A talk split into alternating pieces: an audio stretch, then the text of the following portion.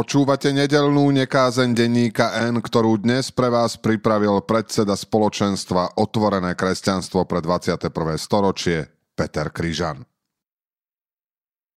Dnes sa v Ríme skončí celosvetová katolícka synoda o synodalite. Pri jej príprave vyjadrili piati kardináli preventívne svoje pochybnosti dúbia o prípadných inováciách, ktoré by synoda mohla priniesť. Napríklad, či by v budúcnosti mohla cirkev prijať učenie, ktoré by bolo v rozpore s predchádzajúcim učením a cirkevnou morálkou. Či bude možné požehnať párom rovnakého pohlavia a svetiť ženy. Či bude mať synoda väčšie právomoci ako pápež a kolegium biskupov, alebo či možno pri spovedi udeliť rozhrešenie aj bez vyslovenej ľútosti a pokánia. Od pápeža Františka však neočakávali vysvetlenie. Pochybnosti naformulovali na spôsob piatich referendových otázok s možnosťami odpovede áno, nie. Františkovi nastavili pascu, do ktorej by sa mohol buď chytiť ako heretik, alebo im dať za pravdu. Od roku 2016 to skúšali už viackrát v mierne premenlivom obsadení signatárov. Pozornosť vzbudila najmä akcia v lete 2017, v ktorej varovali pápeža synovským napomenutím pre šírenie herézy. Tento raz bolo pre nás zo strednej Európy prekvapením, že sa nepriamo pridal aj kardinál Duka. Jeho dúbia mali 10 otázok a týkali sa svetého príjmania rozvedených a znovu zosobášených.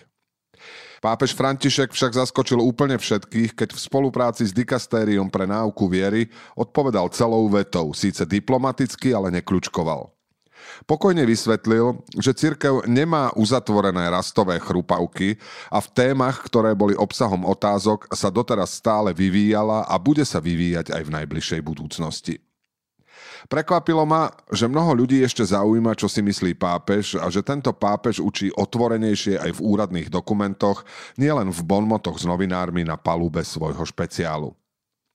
Uvedomil som si, ako veľmi pošteklil moje liberálne ucho a súčasne, že so skostnatelizmom väčšinovej úradnej cirkvi to nemôže spraviť nič. Tí, čo vyjadrili pochybnosti, sa nevychýlia zo svojho kurzu, ani keď hoc aj pápež. Na druhej strane priznávam, že ak by pápež na všetky dúbia odpovedal nie, nespravilo by to zo mňa konzervatívca. Prečo je to tak, že hoci aj zvoláme synodu, nevieme sa rozprávať? Príbeh Dúby mi prichodí, ako keby na futbale pápež zakopol loptu na tribúny, kde sa z nej potešili malí chlapci. A prešibanejší hráči sa dožadujú kontumačného víťazstva.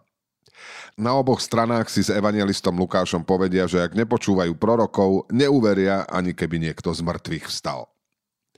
Z odpovedí dikastéria a pápeža Františka som si vzal dve myšlienky.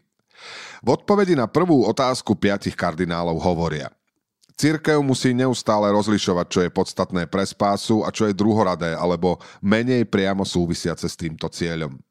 So zaujatím si spomínam, čo uviedol svätý Tomáš Akvinský. Čím viac sa zostupuje k jednotlivostiam, tým viac narastá neurčitosť.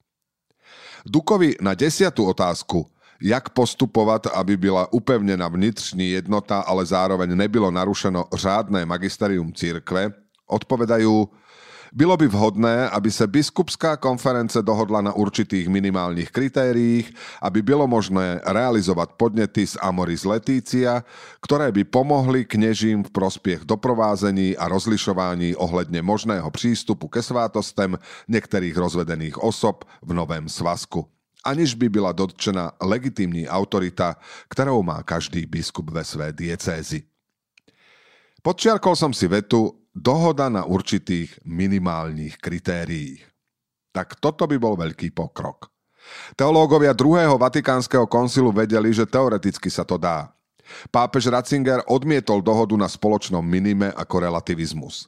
Povzbudivé je, že pápež František sa vracia k téme spoločného konsenzu a odporúča ho ako návod na prekonanie napätia medzi konzervatívnejšími a liberálnejšími frakciami biskupských konferencií. Ak si to biskupy osvoja, ak to vyskúšajú na sebe, až sa to naučia, snáď sa otvoria aj mnohým, ktorých teraz vystavujú útlaku a prenosledovaniu namiesto hľadania spoločného minima. Počúvali ste nedelnú nekázeň, ktorú dnes pre vás pripravil predseda spoločenstva Otvorené kresťanstvo pre 21. storočie Peter Kryžan.